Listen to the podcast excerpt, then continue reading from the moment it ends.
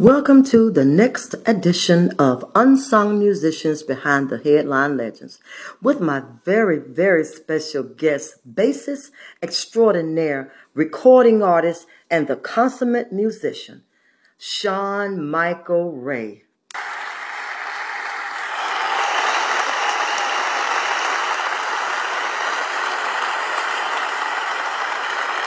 Hey Sean, how you doing? Hey, Tony. Thank you for having me. I am so happy that you had time out of your busy schedule. yeah, I was going to make time for you. Oh, that's so awesome. I really appreciate it because, you know, I've been running like a lunatic, but I'm trying to get around to everybody, you know, all my uh, favorite musicians and even people that I haven't met yet. So it's a it's a journey and it's it's fun. I'm learning even more about some of you guys that I ain't even know, you know? Oh, really? Yeah. Like, okay, I knew that you were, you know, you were a Birmingham, Alabama native, but I did not know that your mother was a Holiness Church organist. Now, I didn't know that. And your father was a re- renowned bass guitarist himself. So that just really ran in your family. Yeah, yeah. My mom still she's still a minister of music at that same church. Wow. Uh, my grandma played piano as well. Whoa. So, uh, and, you know, and even though my dad, who's he's been deceased since 2010, but he was the man in his day on bass guitar, and I never took a lesson or anything from him. Never really saw him play. Wow. It's funny how it's funny how those things can be in the genes. Yeah. And you just you just end up carrying the mantle from, from your parents. Isn't that something? Uh, yeah. Well, at least you know where yours came from. Okay, so you started out playing trombone. I didn't know yeah. that either. yeah, uh, you know, you always want, as a kid in elementary school, you always want to play some kind of instrument. You know, the instrument that attracted to was the saxophone. Right. And and all of the kids wanted to play saxophone. So the band teacher told me, "No, we don't have any uh, more spots for saxophone. So you need to play this trombone."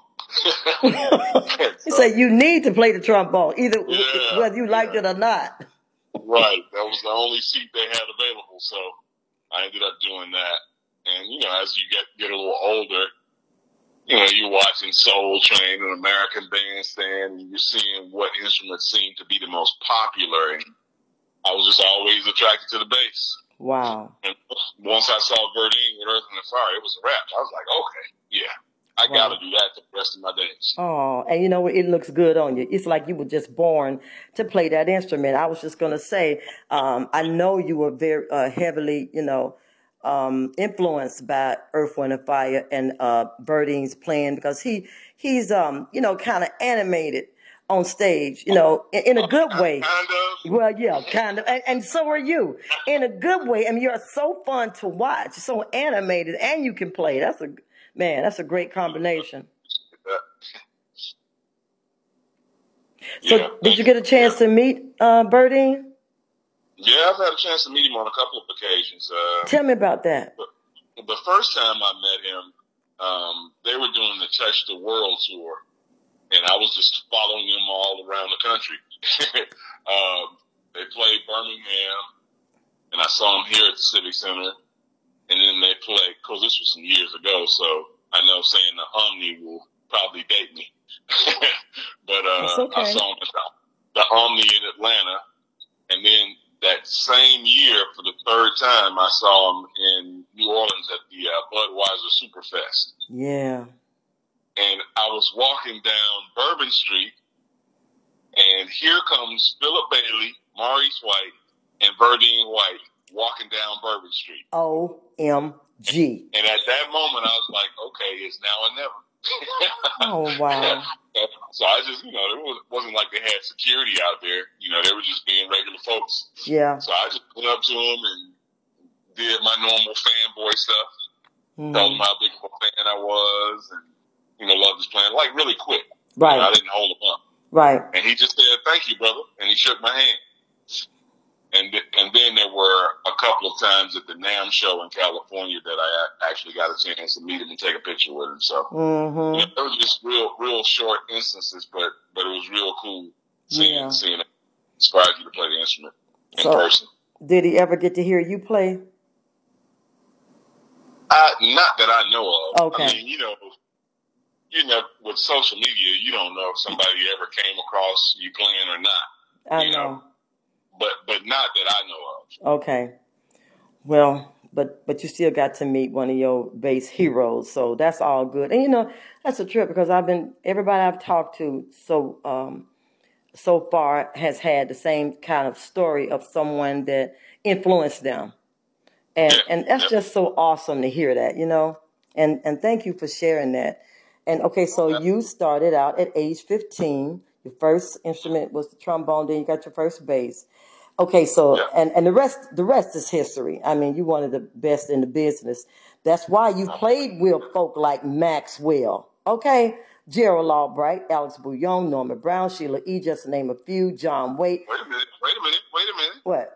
I also played with this incredible artist named Tony Red. Oh, Straight from the Heart, 2004. thank you. In the Key you. of Red, 2009. Catching the Red Eye, 2013. Her Oh, Red, this 2015. Come on now. whoa, God, that's true. Really, you really?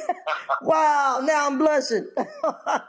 wow. And yeah, we, we have our own little history, you know, that I could just go on and on about you, but I want you, you know, to, the people to, to hear about, you know, you coming from you because, you know, well, one thing about you, Sean, you are very approachable. You're not one of those cats that, that you see, you know, a lot of people know who you are because of what you do and the greatness that you uh, are, but you're not one of those people that you can't come up to and you're scared because, you know, you got a reputation of not being that nice guy.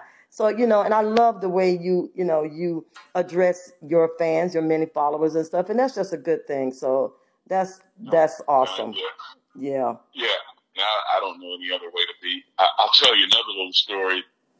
When I was 18, uh, I heard of, I mean, a, a good friend of mine named Sean Kazan, who was an Yes. awesome keyboard Yes, he is. Uh, we, we were some, some young teenagers, you know, and we heard about this band coming to Birmingham to play. And he, he said, yeah, man, I heard that this, this group, man, they, they've been around for a little bit. This is in the 80s now. Mhm. And, uh, but yeah, I think they're, I think they're called the Yellowjackets. You know, we were like, the Yellowjackets, okay, let's go check them out. And so, and this was the original Yellowjackets lineup. Russell Ferrante, Jimmy Haslip, Ricky Lawson, and, um, Marc Russo on sax. Whoa. And we didn't know anything about them. We just, these guys, you know, we went to see them play a little concert. It might have been 40 people in there Mm-hmm. you know, wasn't a real, real big deal or anything like that. So I remember, but I knew who Jimmy Haslip was because as a bass player, you know, I was already influenced by him because he played on Gino Vannelli's records. Oh. He was in Chaka Khan's band at one time. Mm-hmm. Uh, after the show, I, we got a chance to meet these guys, obviously, because there weren't a whole lot of people there. And so I remember going up to Jimmy and the kind of basses he was playing at the time were these basses called Tobias, made by Mike Tobias. And I had only seen them in magazines. Wow. that was my first time seeing one in person. And I was like, oh my God, a Tobias bass in person. And I'll never forget, he picked the bass. Now, this is probably like a $3,000, $4,000 bass. Right. I'm 18 years old. He picks the bass up and hands it to me and says, hey man, check it out. Wow. And I just never, that, that sticks in my heart to Yes. this day of how nice he was. Right. Like, man, this guy doesn't know me from Adam. I'm a young kid. He's treating me like I'm a family member. You know, and he just talked and talked. Was sweetheart of a cat. And it was like, I had to say, I had to tell him I had to leave. And every time I've seen Jimmy Haslip, he's been that way. So the blueprint for how to treat somebody that may admire what you do Right. was always Jimmy Haslip for me. Like he made he made me feel like I was one of his family members. And I said from that point on, I said anybody that comes up, I don't care if I'm tired, I don't care if I'm ready to go, I'm gonna make them feel the same way he made me feel. That is. See now that's what's up. That's a beautiful story. It's it's touching. But see, that was meant for you because that that also changed your destiny. Um, as far as your attitude, your energy toward people, and he was kind of like passing the torch, letting you know, you know, you're you're one of the great ones as well. You have people that's going, you know, uh, admire you and like Sean Ray, you know, the same thing. Isn't that awesome? yeah, and I, I don't even think he I don't even think he was thinking about me being a musician. He was just being a nice dude. He's just a nice I dude. I know. Yeah. But see, I just believe that those kind of things, uh, it's like fate. It was supposed to happen. That's that's just what. I believe, you know. But that's that's an awesome story. Okay, now now you know I love me some Maxwell. When y'all played the Civic Center before it closed down, please tell me about playing with Maxwell. Uh, incredible experience. You know, there there are a few people that I have either met or have seen that are like I feel like they were really born to be on the stage. Right. Like like I think all of us do do great in our craft, but Mhm. there's certain people like like did your mom like w- were you conceived on stage? Were you born like on the stage? Like like he's one of the he's one of those guys. Like if, if you saw him in person or you met him backstage, you know he's real subdued and real cool. But when you see him on stage, it's like it's like James Brown reincarnated or something. you know, doing these splits and all this crazy acrobatic stuff. I was like, man, I didn't know that. Right. And uh, and he was just really cool. I tell you a, a funny story. Of course, we have another great musician friend of ours that's playing bass with him now from Atlanta. Uh, Daryl Freeman is playing bass. I love Daryl Freeman. Yeah, okay. Yeah, he, he's doing the gig now. Okay. But uh, before we, I think we did we did Amsterdam and we did Africa, and then we did um, an entire tour of the states. Right. Uh, and this was his comeback tour in 2008 after Mhm. he had a seven year hiatus. Mm-hmm. One, one of the funny stories is we'd always get backstage and pray before we go out to do the show. And one of these particular times, I just happened to be standing by Maxwell. You know, we're all holding hands. And he, me and Max be playing music backstage and uh, burning incense and everything. And he looked at me, he said, man, you not nervous? You're not nervous? Like, like he, he like, he's a nervous wreck back there. For real? But what? Oh yeah, I, I was like, man, I said, I can't believe this dude is nervous. But when that, when those stage lights hit, Mm-hmm. I've never seen anybody command the stage like that. Wow. It's absolutely unbelievable. I was like, this is the same guy that said he was nervous a minute ago. Like you got the all of these people eating out of the palm of his hand on this show. Oh yeah, because everybody loves Maxwell, and and, and see everybody's sending all that love and positive energy toward that stage. So good grief, and he's just amazing. Yeah, super nice guy too. Mm-hmm. Uh, there were times on the bus. I remember one time everybody was asleep, and he and I were in the uh, the little front lobby of the bus. Um, and man, we, we must have talked for two hours straight. Wow, so that's very memorable too. Just real, really cool, down to earth guy. wow. And the thing is, he had his own bus. And he rode the So he bus with you, you all. Our bus out with us. Oh, really cool. yeah. I kind of heard that through the grapevine. He loves his musicians. You know, he he he doesn't set oh. himself apart from you know, like I'm the star, y'all the band. He likes to just hang out. He's a cool guy like that. Oh, very much so. Yeah. Very much so. Great experience. Wow. Okay, so tell me about playing with I Ain't Missing You at All. John Waite. Love that song. Yeah, that was a fun. That was uh, I was in John Waite's band for about four years. Uh, Mhm. I think 2002 to 2006. Wow. I got that gig. There's a uh, a monster guitar player from my hometown here in Birmingham. His name is Damon Johnson, and uh, he stays on a big rock and roll gig. He's done Thin Lizzy. I think he's doing um, uh, Lynyrd Skynyrd right now. Mm-hmm. But at the time, he was doing John Waite, and he just thought that I would be a great fit. And we had a little rehearsal here in Birmingham, and the rest was history on that one. And all of a sudden, we were on a tour opening for Kansas and Styx. Ooh. Yeah. Oh. and and that, that was a fun gig for me because uh, I've always, you know, people look at me as this jazz or funk or gospel guy, mm-hmm. but I'm all rock. You know, so that was so natural for me. But from a cultural standpoint, it was fun for me because a lot of the venues we playing, I'd be the only black guy in there. Yeah. you know, I mean, I don't mean the only black guy on stage. I mean the only black, black guy, guy, period. period. Audience. You know. Wow. So I realized how blessed I was to be able to go in some places as a musician that you typically wouldn't see us in. So oh, wow. So, so did, kind of ground. Did you experience any kind of you know racial stuff? Oh no, everything's cool. Hey, we we uh, in our society we may experience. We know as black people we experience all kind of uh, racial things that go on. But the one thing about music, it seems to be the the one thing that brings all of us together. Yeah. You know, when people see you up there playing their favorite songs, that's the last thing on their mind. Exactly. That's why I love music so much. It's the, you know, universal healing you can have through music. Everybody can Absolutely. relate to a particular song or a chorus of a song, and it makes people feel good. So I, that's music is powerful. Yeah. Yeah. Absolutely. Really I, so man, that was that was a long that's a long gig you had with John Waite and playing with yeah. Kansas and Styx, all those type guys. I bet you made all kind of new friends yeah. and you know exposed to a whole lot on a different you know genre. Yeah, I mean, we played with all your favorite '80s MTV rockers, like Journey. Oh my God, did you play with Journey? We did. I don't think Journey. Oh, we ah. never bumped Journey, okay. and I, I love those guys. Me too.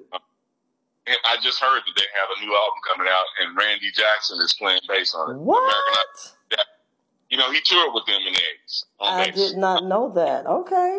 Oh, I tell another interesting story. Okay. My, my my dad, you know, being you know a monster bass player in his day, he had a band called Tidal Wave. Now mm-hmm. this is mm-hmm. once he Baton Rouge, Louisiana. Randy Jackson is from Baton Rouge, Louisiana, and he and my dad were in rival bands. Wow. That's funny, huh? That is funny. Yeah, but Randy, Randy's a bad boy. Yes, he is. He's a bad boy, and so is Sean Michael Ray. you know, um, man, th- that's amazing. You're just a musical family, and you know this this um, gift that God has blessed you with. Because I know you love the Lord. Um, you know, has taken you around the world so many times on some of the biggest stages in the world, and that's what an what an incredible journey you're having. Okay, now tell me a little bit about playing in Africa. Where did you go in Africa? How how did the um how did the Africans you know uh, accept and how how how did they perceive the music and just a little bit about that. Well, I've been there quite a few times. Wow. I can't remember for the life of me what city this was. I played there with Maxwell. Oh, shucks. Okay. I've played um, there a couple of times with Gerald Albright as mm-hmm. well. And seems like there was one somebody else, but um, I get I, I know Cape Town was one of the cities, and um, dang Tony, it, hey, I'm 55 now. That's okay. and, you know, age is relative. My daddy is 88, so he thinks that we're young. So it's just, it's, you know, it's all in who you're talking to. Yeah, I, I can't. I can't remember. That's okay. But, but, it was great.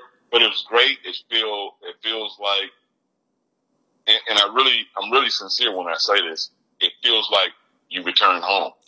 And see, that's they, they greet you that way. I like, have heard so they, many people say that. They actually say, "Welcome home." Wow. Okay, you just kind of feel something go through your whole body when, yeah. when you say that? I was just going to say, is it because they say welcome home that it you feel like home, or would you have felt like home if they had just said nothing? Just you know, all, all of the above. All of the above. yeah, that's amazing.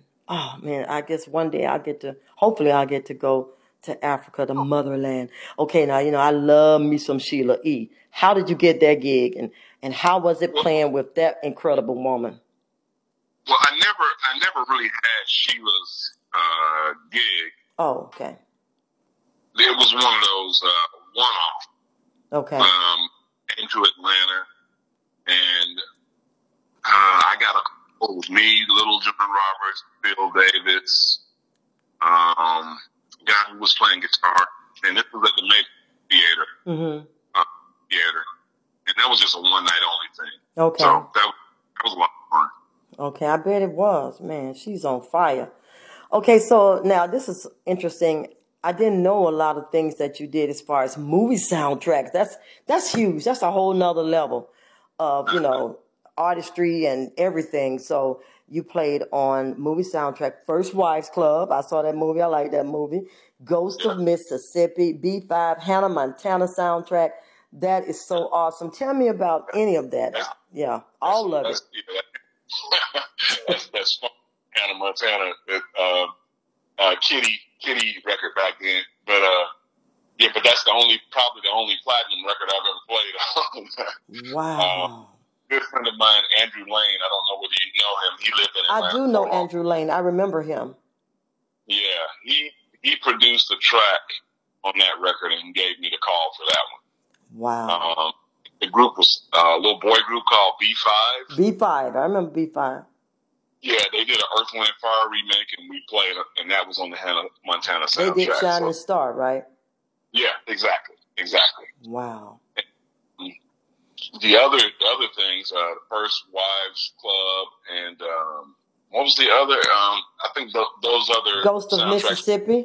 That movie Yeah, I've Ghost- seen. Yeah, go ahead. Yeah, that was you know Ferris stuff. Um, Oh, wow. Yeah, I, her in the in the mid nineties, Yeah, and uh, I saw I saw you all on um Saturday Night Live. I taped it. I had them on my VCR for the longest until they went out of, you know, they went out of uh, time, date, whatever. yeah, Yeah, Yeah. hilarious.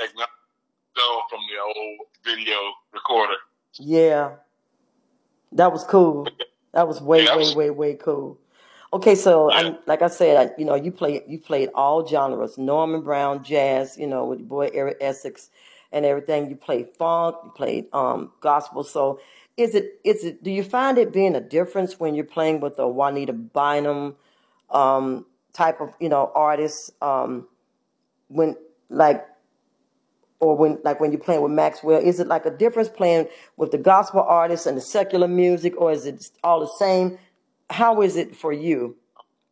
To be honest, Tony, it's a difference playing with everybody.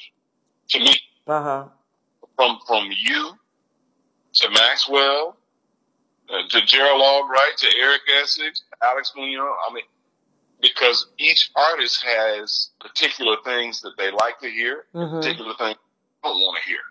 Right. So I I don't think about it as as much as far as being genre specific as I think about getting in tune with what the artist wants. Right. There's a certain kind of way you like your music, you know, a certain kind of way you want it to feel. You know, some people are really particular when I get to this verse. I need I want y'all to come down, break down for the verse. You know, and you know, tempos. Certain people like tempos a little faster than their album tempos. Yeah. So just have to um, kind of get in tune with the artist. I, I mean, as far as the genres, I mean, I grew up listening to all of that stuff, so it, it it's no problem for me to shift gears from playing rock to funk to gospel. I mean, it's all in me. Yeah, it But is. it depends on who the artist is and what they like to do. Like you brought up that Sheila E. gig, for instance. Right. Like Little John Roberts and Phil Davis had done her gig quite a few times. That's the only time I had ever done it. So she's a, a Prince protege, and hmm she had things that she does on her gigs that mean different things. Like like she might say A, and A doesn't mean play the note A. A means there's a certain lick when she calls A. It's like a, a Minneapolis lick. Right. And she'll say B. And B is another lick. It's, it's that Minneapolis call stuff. And she'll say C. And C is another lick. Right. so you have all these licks that correspond with the letters that she calls. That was that was that was challenging. Wow. and, and she might call them in any particular order. She might say C, A, and you got to play the. so that that was pretty challenging. Because I was just going to ask you who was your most challenging um, tour or the most challenging artist or, you know, what, who? Was it? Uh, I would put I would put Sheila right up there because Oh. she has some subtleties and stuff in her music. Mm-hmm. You have to pull off right on the fly, Yeah. and it's it's a it's a call and response thing. So it you know that's probably the closest that I have ever come to playing with somebody like Prince. Yeah. You know, where, you know you you see these old um, videos of James Brown where he's talking to the band and calling stuff. Hit Mhm. me. Right. Uh, it, kind of like that. You know, it's, it's one of those things where you never get a chance to, well, I shouldn't say relax in the music, but you just always have to have your head on your head and your ears on a swivel because something can happen differently at any moment. You know, playing smooth jazz or something like that, you either memorize the song or you got the chart and you know it's going to go exactly like it is. right. You know, but there's a lot of improvisational stuff that could happen playing with somebody like Sheila E. Oh yeah. Wow. So, Okay, so um like okay, when you played with Maxwell, was he is he the type of artist that pretty much does the same format night after night or does he just, you know, change it up and sporadic and you you never know you have to be on top of your toes cuz you never know what he might pull out there. Um, is he that type? it, it, his show, we we had a show carved out, Mhm. blueprint of a show, but inside of the show, there was room for improvisation. Improvisation, if, Okay. if that makes Yeah. like there's stuff he can do inside of the show, and and and just like I was explaining about Sheila E., he has that same kind of thing where, you know, like when we did, for instance, when the cops come calling. Oh, I love that song. Yeah. Uh, until the cops come knocking. I'm sorry. Mhm. Sorry. I knew what you were talking about. There was a little super sexy part of the show where it breaks down and he does all of these. Well, you saw it, Tony. Yeah, I saw it. You know I lo- yeah. And then he might come out of that and say, "Hold up one finger," and that means hit me one time. Mhm. Then he might hold up five, and you got to hit him five times.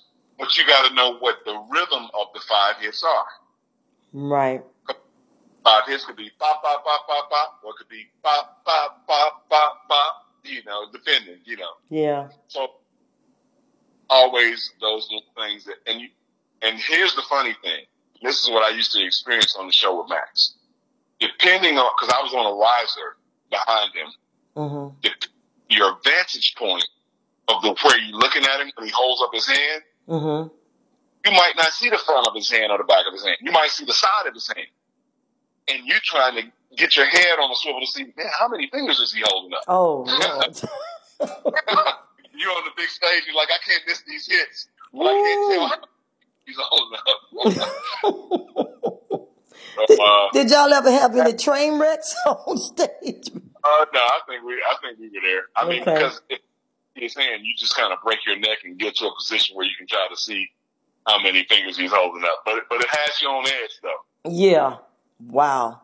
Whoo! I just that story just kind of had me on edge. I'm, vis, you know, visualizing you up there trying to see the fingers and him doing the hits. Yeah, and, and I don't think I don't think people think about that. You know, a guy Yeah. just holds holds up, you know, three fingers or whatever. It's like, oh yeah, man, the whole band sees that. But depending on where you are on the stage, yeah. you might see the side of his hand. Exactly. Looks- You can't tell how many fingers that is. So. I know. Okay, so what's the most fun you, you have on stage? Is it when you're doing your own stuff? We're going to get to that in a mi- minute. Or is it when you're playing with one of your favorite artists or just your friends? You know, what's been your most fun tour or, you know, uh, artist that you played with? Tell me about that because that's always important too. Um, I wouldn't say there was a particular artist. Mm-hmm. I just the music feels good, and I'm able to play functional bass in the rhythm section. And what I mean by that is we're in an age now where you know in smooth jazz you got so many guys that come up front and play bass and play lead bass, and the bass player is soloing, and, and we're in the age of bass solos, and all of that is cool. But there's nothing that turns me on more than just playing bass on a song. I mean, functional bass with the rhythm section. Yeah. You know, I mean, I just, I just like playing the groove more than anything else. That's what feels good to me. Right. That's what I about Verdine. Um, you know, you very seldom would ever see Birdie take a solo. He's just playing some of the greatest bass lines of all time, Mm-hmm. but one of the bands of all time, and it just feels good. That that was a particular um, emphasis for me playing with Maxwell because it's tailor made for a bass player.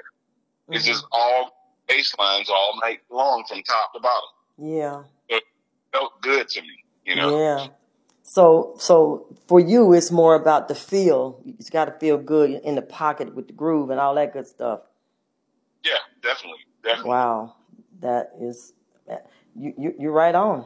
I mean, I, I get it because music is all about the feeling and the emotion that you put in it. And when you're doing music and it feels good, man, you just whoo, that's one of the best highs you can have.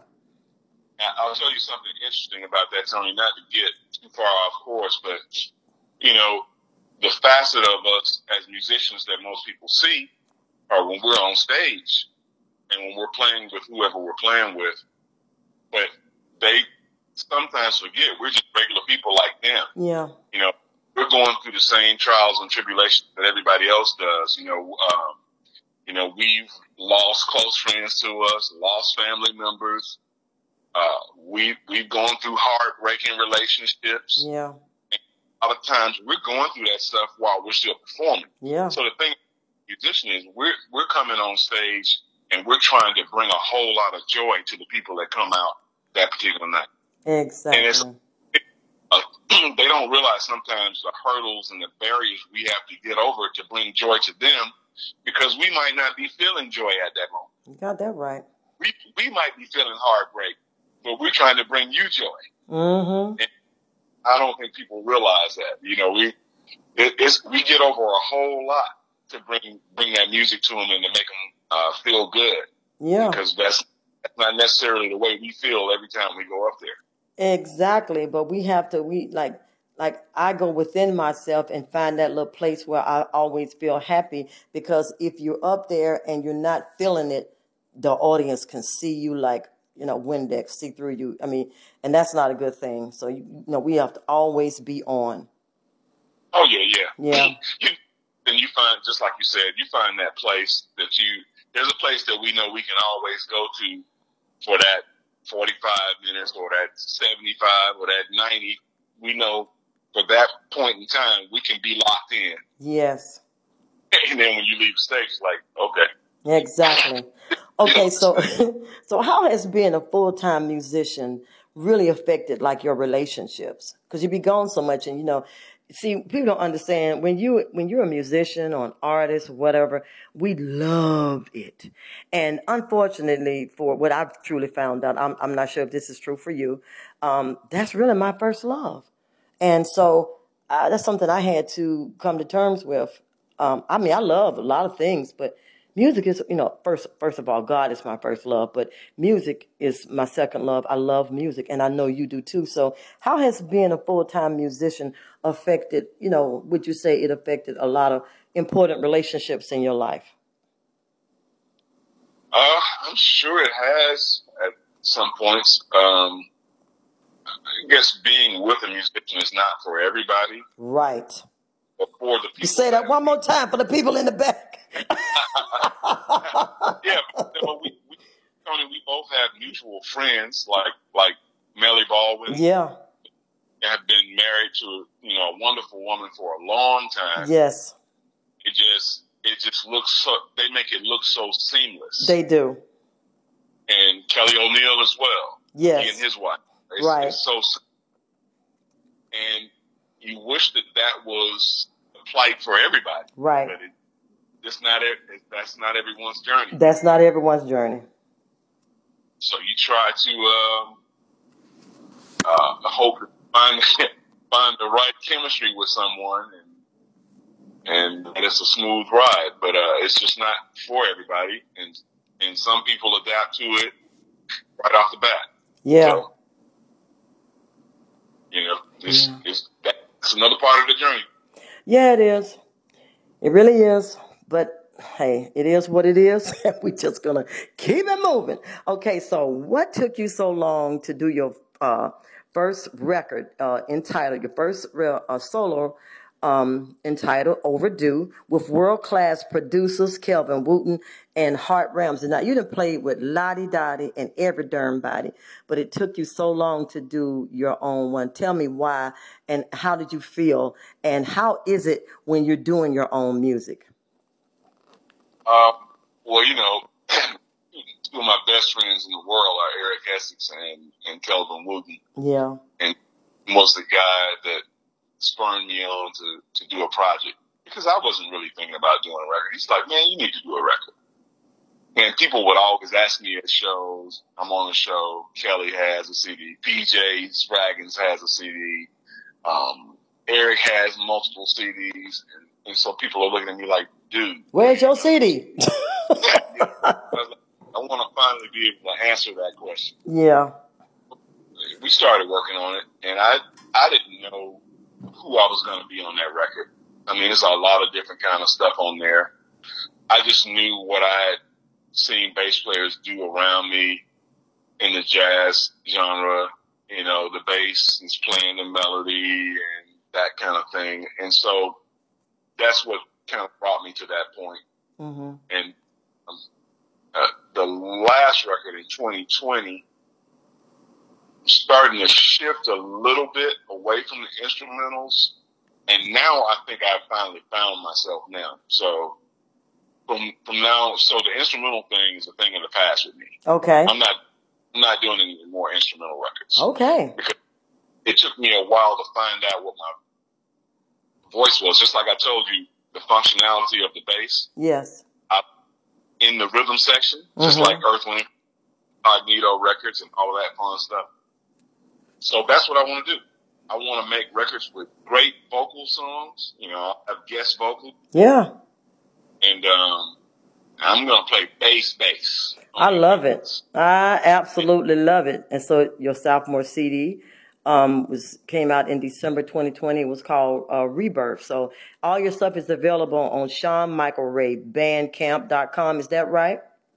That's right. That's okay, right. awesome. Okay, now when I was uh, earlier talking to you earlier, you were playing with Yolanda Adams. Ooh, that woman is a beast. Tell me about how you got that gig and how was it playing with Yolanda? Well, once again, it's not like I'm in her band, right? But I've been with this um, orchestra conductor since the 80s. 80s. Uh, his name is Dr. Henry Panion. Mm-hmm. He has a crew of musicians and singers that he uses on all of his stuff. Okay. And we've done and gospel goes classical with uh, Juanita Bynum, Jonathan Butler. We've done Kurt Carr. We've done the Clark Sisters. Wow. Um, we've done uh, India Arie. Love her. um, just so many people. Now this is with a full orchestra. Though. Whoa. And rhythm section. And so Sunday before last, we were with the Nashville Symphony Orchestra and that's what that Yolanda Adams show was. Okay. So the thing that Dr. Henry Panion is involved in, he usually has us um, as the rhythm section, and he has a group of about four or five singers that he uses as well mm-hmm. uh, when he as he's conducting the orchestra. The World Games are coming to Birmingham this summer, and we're playing the opening and closing ceremonies for for those. So we're about to start rehearsals for that as well. That's amazing, Sean. Well, one thing about it, you stay locked and busy and, um, you know, in your craft and doing what you love. It's such a blessing. You love the Lord and he loves you right back because he's enabling you to make your living and have your life with, you know, what you love. And it's just been amazing, uh, Sean, listening to you talk. I know you got a million more stories, you know, and, um, and everything, but I don't want to wear you out, but I have really enjoyed talking with you. Is there anything else you want to talk about? Any, another little tidbit, a story or anything else before we wrap it up? Cause you can tell me another good story if you want to. well, well, I'll just say this. It's been fun and an honor to be on the podcast. And the only other thing that I want to talk about is, uh, is actually a question. Okay. When are we doing a new record? Ooh, well, you know, I tell you, the pandemic, I really felt the pandemic. Uh, like everybody else did. So I was, you know, I've been thinking about that. I was thinking about possibly an EP instead of a whole record. Well, you know, well, you know, with me, money is no object.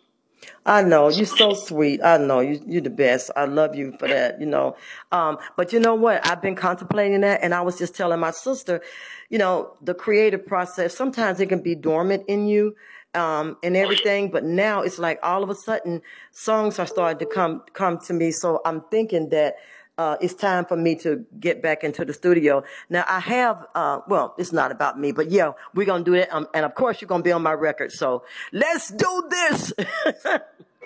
Let's go. Well, Sean, I just appreciate you taking time out talking with me. This has been amazing. You are amazing you know, you don't know it, but you're one of my favorite people on the planet. You always have been. And I just appreciate you so much. And I'm so thankful that, you know, God is blessing you and everything's just moving so, you know, in such a good light for you. And just, you know, pray that God continues, which I know He will. And we're going to see each other real soon because we're going to be working together. So uh, I love you and thank you so much for the interview. Thank you, Tony, for having Yay. Thank you, Sean. Okay. All right. All right. That was my incredible interview with bassist Sean Michael Ray. And uh, he was amazing. And I'm thanking, thanking uh, him and everybody for listening. And I hope you all enjoyed it. And remember, a day without music is unnecessary. That was a edition Red Room.